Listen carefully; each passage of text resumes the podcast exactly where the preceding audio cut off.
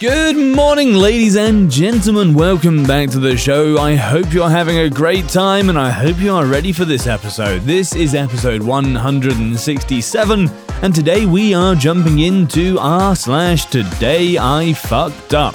So grab your tea and your popcorn, let's not waste any time and jump into our first story, which is from Sudden Particular Free. Today I fucked up by calling my brother about a lost ring. Now streaming only on Disney Plus. My name is Taylor. Welcome to the Eras Tour. Experience Taylor Swift's record-breaking Eras Tour. Does anyone here know the lyrics? Prove it! Taylor Swift The Eras Tour, Taylor's version, with four additional acoustic songs. Now streaming only on Disney Plus. With the Lucky Land slots, you can get lucky just about anywhere. This is your captain speaking. Uh, we've got clear runway and the weather's fine, but we're just going to circle up here a while and uh, get lucky. No, no, nothing like that. It's just these cash prizes add up quick. So I suggest you sit back, keep your tray table upright, and start getting lucky. Play for free at LuckyLandSlots.com. Are you feeling lucky? No purchase necessary. Void where prohibited by law. 18 plus terms and conditions apply. See website for details. This happened this afternoon. It's nighttime now, and I'm still fucking laughing about it. So, ever since my siblings and I were little, I was the one that could lose an elephant in a prairie. I was unimaginably good at losing stuff, and then needing my brother's help to find them. Luckily, my older brother, I'm the second oldest of four boys, could always find anything I'd lost. I mean, always. Even if there was three of us searching, we'd never find whatever it was I'd lost until my oldest brother got involved. I ended up gaining some notoriety as the guy who could lose his own head, and my brother earned the reputation of the family's finder of things. Well, now we've all moved out. My oldest brother is fresh out of university and living across the country, while the other three of us have sprawled throughout the country, but none outside, for our respective universities. Still, we maintain daily content through texting and calling. Today I lost my ring. It was a gift to me from my girlfriend and very dear to me, so I was expectedly distressed about it. I turned the world upside down. My girlfriend was calling up friends whom I'd visited in the morning to see if I'd left it there. It was overall an awful situation. I called my mum to whine to her about it, like a mama's boy I am, and I was frankly on the verge of tears. After all the other ways had proven fruitless, I decided to relieve the pressure by calling my oldest brother in jest to ask him if he could find my ring. And just that, I did. I called him, he answered. I told him my problem. We laughed a little. Then he pointed out that I'd been cooking a lot after I'd gotten back from my visit. He knew because I like to call him when I'm cooking to fight the boredom. And he said that maybe it had fallen in the sink or in the first drawer on the kitchen cupboard, since that's where I keep my cutlery. The sly bastard was right. I checked in my drawer, and behold, my ring. He laughed his ass off, almost dropped his phone. I sulked off in self pity and accused him of sorcery. I thanked him, and we hung up. Later, I get a call from my older brother, the third youngest, during which he makes fun of me for not being able to find the ring that my brother found from across the country. We share a laugh, I tell him to go fuck himself, affectionately, of course, and we hang up. I thought nothing of the interaction. My oldest brother had probably told him during their daily catch up. That is until the fourth brother called. My youngest brother advised if I looked in the second drawer, I might very well find that chest of gold that Grandpa hid, a running joke in the family. We laughed together, I told him to go fuck himself, and it was all good. I was starting to suspect that my oldest brother was making a bit of a fool of me to the family, but it was funny and it was only brotherly banter after all. That is, until my mum called. Now, fun fact about my mother she lost her ring finger in an accident, and of course, she told me to look in the first drawer of my kitchen cupboard. Maybe I'd find it there. I couldn't tell my mother to fuck off, I'm a good son, but I approximated. Still, it was just mum, I thought. That is, until my dad called. Same deal. Ah, you lost your ring and your brother found it from across the country, you moron. My dad said I might as well ask my brother where my brain is. He ought to find it, since clearly it was missing from my skull. We laughed. I wondered to myself if maybe dad would be the last to call about this, and we hung up. Okay, to make a long story short, he was not the fucking last by far. I could sit here numbering the family members, friends, acquaintances, and common contacts that called for fucking days. When the last person called, my aunt, my dad's sister, Thus started the texts.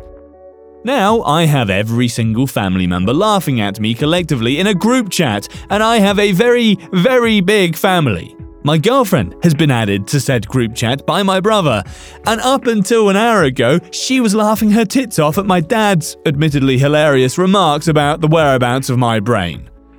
I don't think I will ever live this down. Please help me. I can definitely sympathize. I too am an impressive loser of things. Our next story is from Space Mania XU. Today I fucked up by discovering a migraine trigger the hard way. When I was younger than 10 years old, I decided to consume, without permission, a bag of Dorito nacho chips. Back then, this was one of my favorite guilty pleasures and when I saw the opportunity to snag the bag without being caught, I yanked it and dug in. There were two small mistakes in this. First, the bag was family size, the kind of package that was the size of my small little torso and not personal fun size bag. Second, this is when I learned something about myself and my migraines. You see, I was still young and naive to how migraines worked and how they could be triggered. I could not possibly understand how delicious nacho cheese preservative coated food could hurt me. For those that are in the know, you know how this choice of food became my second mistake. Without much delay of completing my guilty pleasure, I found myself in pain. A lot of pain. Debilitating pain. The kind that makes gravity feel 10 times stronger pain. Unfortunately, this presented a major problem for my mother. My family had only one vehicle at this time, which she had to keep today to do errands for the house. To do this, she has to drop my dad off at his job, then pick him up later on. Naturally, of course, he works swing shifts, a one hour drive away, and he has to be picked up at the dead of midnight. Obviously, she couldn't leave me alone as she needed to monitor my condition, and this being the era before internet and Uber, she did the only thing she could think of.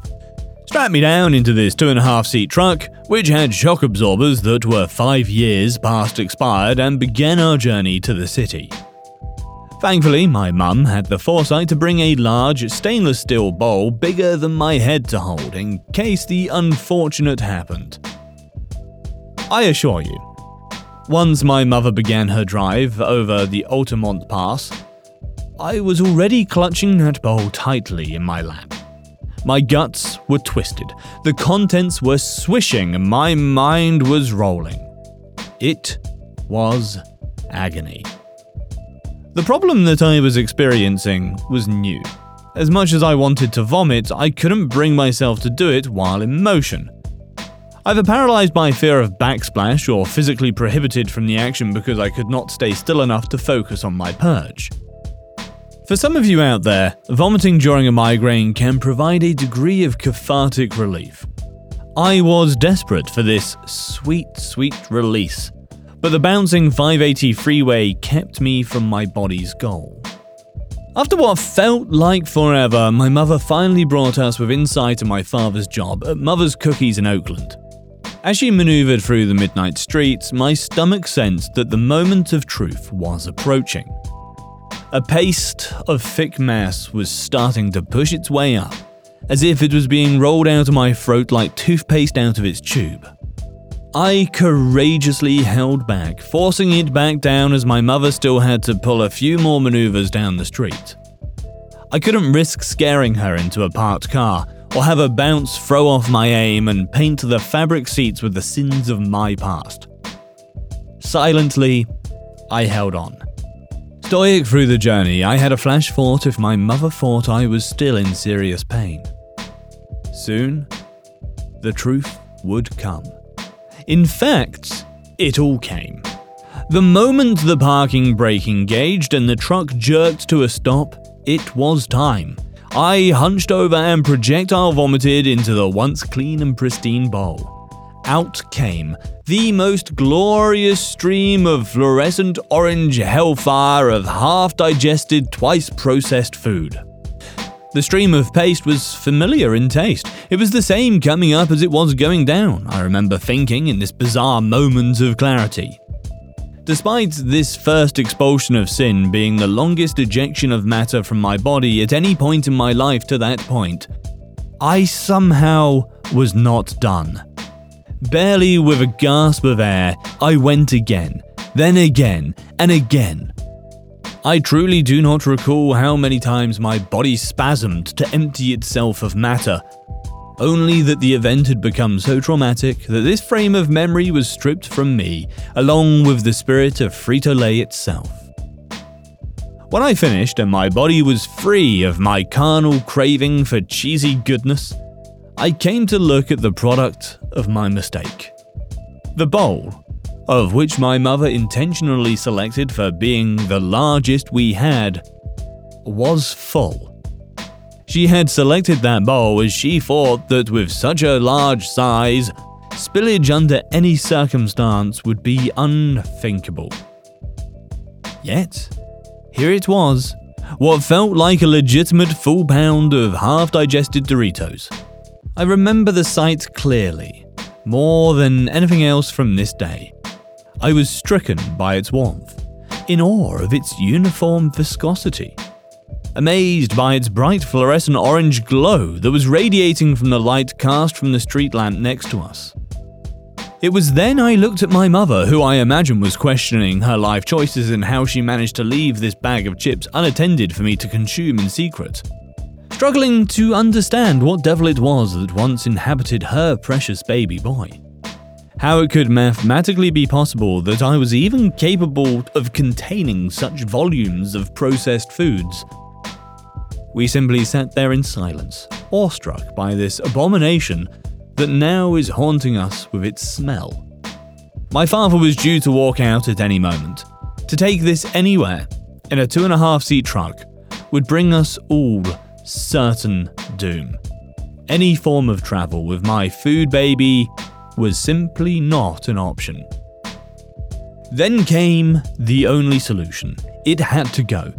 It had to go right where we were, out the door and onto the street. So carefully, with as much control as my poor, frail body could muster, I braced the bowl with an iron grip with one hand and very carefully opened the door with my other. Thankfully, gravity was able to swing the door wide open for me given the angle we were parked, and thus I was free to commence Operation Today I Fucked Up. As I gently tilted the bowl, the bowl began to drain its contents down onto the warm, dark street. Thankfully, the thick substance did not splash, it was simply drizzled calmly and somehow gracefully out in a smooth pour. I let the bowl hang out the door to drain as best as I could, until only streaks of my nightmare remained clinging to the metal surface. Out of morbid curiosity, I looked over to see if it was moving away towards the drain gutter and down into the sewer. With shock and horror, I saw it motionless. It was pancake batter thick in a near perfect circle and clung to the pavement like burnt cheese on a hot cast iron pan. I said nothing further as I weakly closed the door and sat there in shame as I waited for my father. Soon my dad came out and we picked him up for the ride home. Physically and emotionally exhausted, I passed out. While still crippled in pain, my body was done and my nightmare came to a close. Or so I thought. Three days later, my mother had to pick him up again for similar reasons as to last, and I had to go with her as I was too young in her eyes to be left alone at night. particularly after my burglary that led to the worst night of my life. Nevertheless, I felt fine. My head was clear and my eyes were sharp. So when we pulled down 18th Street in Oakland, I saw it. The fever dream was not over. The pancake demon was still there, exactly as I left it. Although deflated from decay, it was still unmistakably orange, even in the lamplight's midnight gaze. In all this time, it was never disturbed and it had been baking in the California sun. No animal dared to scavenge upon it. No car even risked driving through it. That hellspawn was there exactly as I had left it thick, flat, and horrifyingly orange. Days passed, weeks passed, months passed. No one, no thing alive chose to confront it. Either the street sweepers never drove down that road or they consciously chose to drive around it as to not sully their massive rotating pavement sweeping brushes. In either case, it was permitted to naturally deflate over time, evaporating whatever moisture it had away in the plus 100 degree temperatures. It was only the fall rain that finally carried the dried up material that remained away. Finally, into the drainage gutter I had hoped it would flow into months back. The night after that rain, it finally seemed to be gone, and I felt that this mark of shame was erased from history. I was wrong. Eventually, my dad had a shift change that permitted a pickup in the daytime. Once again, due to a variety of circumstances, I was made to join my mother to pick up my father at work. It was on this day my memory became eternal. The pancake that had been carried away by rain was now replaced by a stain, a large, dull orange circle.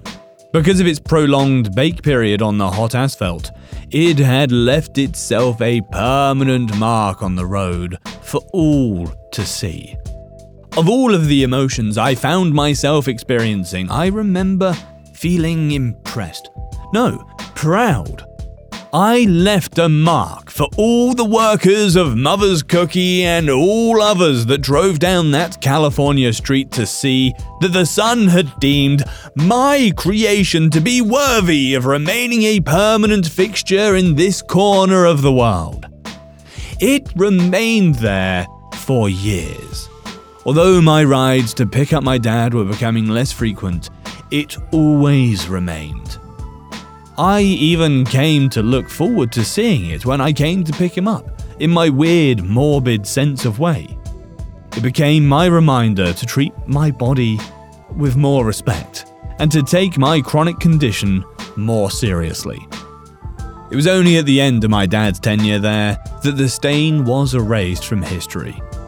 Despite all prior efforts of man and weather, its colour barely faded. It took the city of Oakland to strip and repave the road to have it cleared from physical history. It may be gone, but it will never be forgotten. Rest in peace, Orange Pancake. I salute you.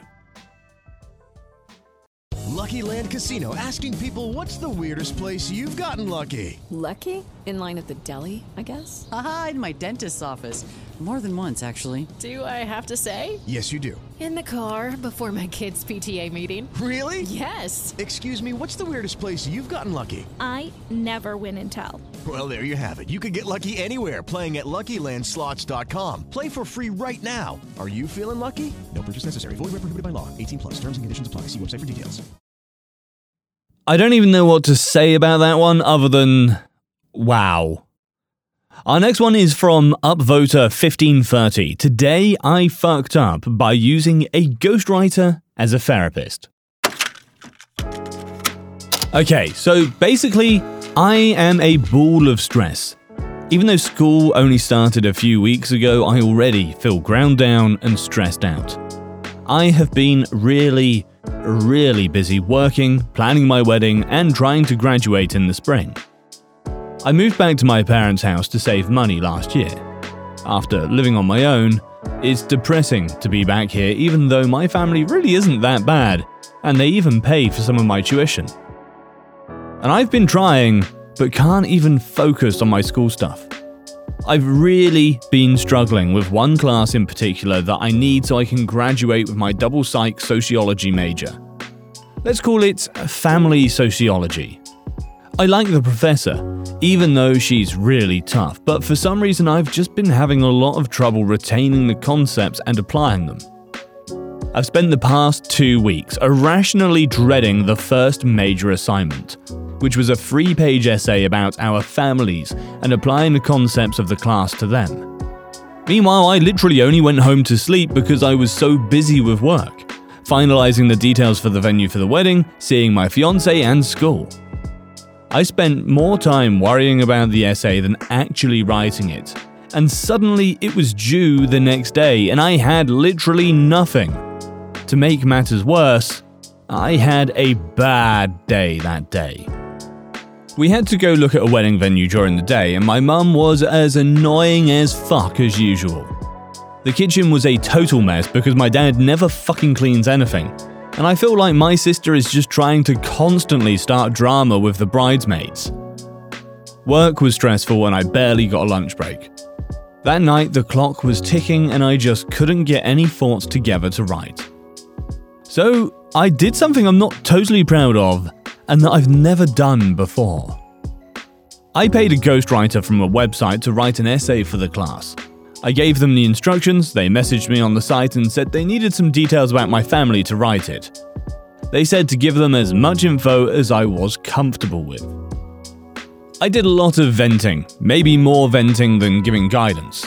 I told them my dad is a passive, spineless jackass who still manages to be a misogynist, I told them my sister had a personality disorder and was probably an addict. I told them my mother is a toxic narcissist determined to ruin my wedding. Finally, the writer was like, Wow, that sounds really tough. I can take it from here. And then I felt a lot better and went to bed. Obviously, the site has stuff about how you're only supposed to use the paper as a guide, and I was thinking, okay, I'll just have them write it, seeing an example would be a lot of help, and then I'll kind of rewrite it to make it sound like my own essay. But the next morning, my sister was already stirring up shit, and my laptop was dead, and I was running late for work. I borrowed my sister's laptop and just turned in the documents as I got it from the ghostwriter. Not a good idea, obviously. I didn't even check if it had errors in it or if it really followed the guidelines. I did not even read it, but fuck it. At this point, it was either a shortcut or nothing at all. I won't lie and say it ate at me. I felt a bit bad, but I made a big effort to study more on my lunch breaks, and some of the content started to make more sense. Fast forward to today. My friend texts me before I had a chance to look at the blackboard, and she tells me our professor posted our grades and also a big warning about plagiarism. I'm thinking, fuck, fuck, fuck, fuck me. I fucked up big time, and now I'm gonna get kicked out, or at least an F. My heart was pounding as I logged into Blackboard, and there it was. An A. What? The professor wrote a note saying she was concerned about my family issues and she gave me the number for campus counseling. But she also praised the essay for a lot of other stuff. I wondered why my professor would be so concerned about my family. So I finally read the paper. It turns out the writer basically wrote down what I told them, verbatim, and then added a lot of structure and concepts from the class. Fuck my life. But I also got an A, and I felt like I was doing better with the class concepts, so basically a victory? Time for ice cream to celebrate, I thought. Oh, right, yes, so the fuck up. I went downstairs to get the ice cream. My sister and parents were sitting at the kitchen table together talking. But they fell silent as soon as I entered the room. So, Upvoter 1530, you think I'm a misogynist? My dad said. I froze. And I'm a toxic narcissist? My mother asked. Cue my parents tearing into me and screaming at me for hours. And then they kicked me out.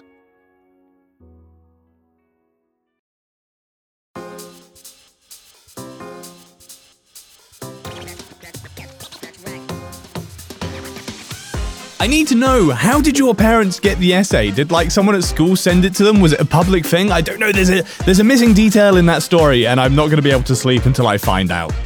But thank you very, very much for joining us in this episode. This has been episode 167 of the RR Show. If you want more, don't forget to check out our shite, shite, shite. It's not shite, it's a good site, honest. TheRRShow.com. And until the next episode, ladies and gentlemen, thank you so much for being with us. I hope you enjoyed this as much as I did. I will see you in the next one. Hello, it is Ryan, and I was on a flight the other day playing one of my favorite social spin slot games on chumbacasino.com. I looked over the person sitting next to me, and you know what they were doing? They were also playing Chumba Casino. Coincidence? I think not. Everybody's loving having fun with it. Chumba Casino is home to hundreds of casino style games that you can play for free anytime, anywhere even at 30,000 feet. So sign up now at ChumbaCasino.com to claim your free welcome bonus. That's ChumbaCasino.com and live the Chumba life. No purchase necessary. VGW. Void were prohibited by law. See terms and conditions. 18 plus. Do you enjoy science, spooky stories, and all things paranormal? We do too. While we would love for most paranormal stories to be true, we are here to tell you that they probably aren't. But that doesn't make them any less fun to speculate about. We are the Spooky Science Sisters podcast. In this podcast, we bring you bi weekly discussions on possible scientific explanations behind the supernatural. Backed up by research articles and other credible sources, we do deep dives into things like archaeology and physics and share in depth discussions with topic experts. Visit us at SpookyScienceSisters.com to listen to a couple of skeptics debunk some of your favorite alien encounters, cryptid sightings, and ghost stories with science, sass, and a significant amount of laughter. Thank you and stay spooky.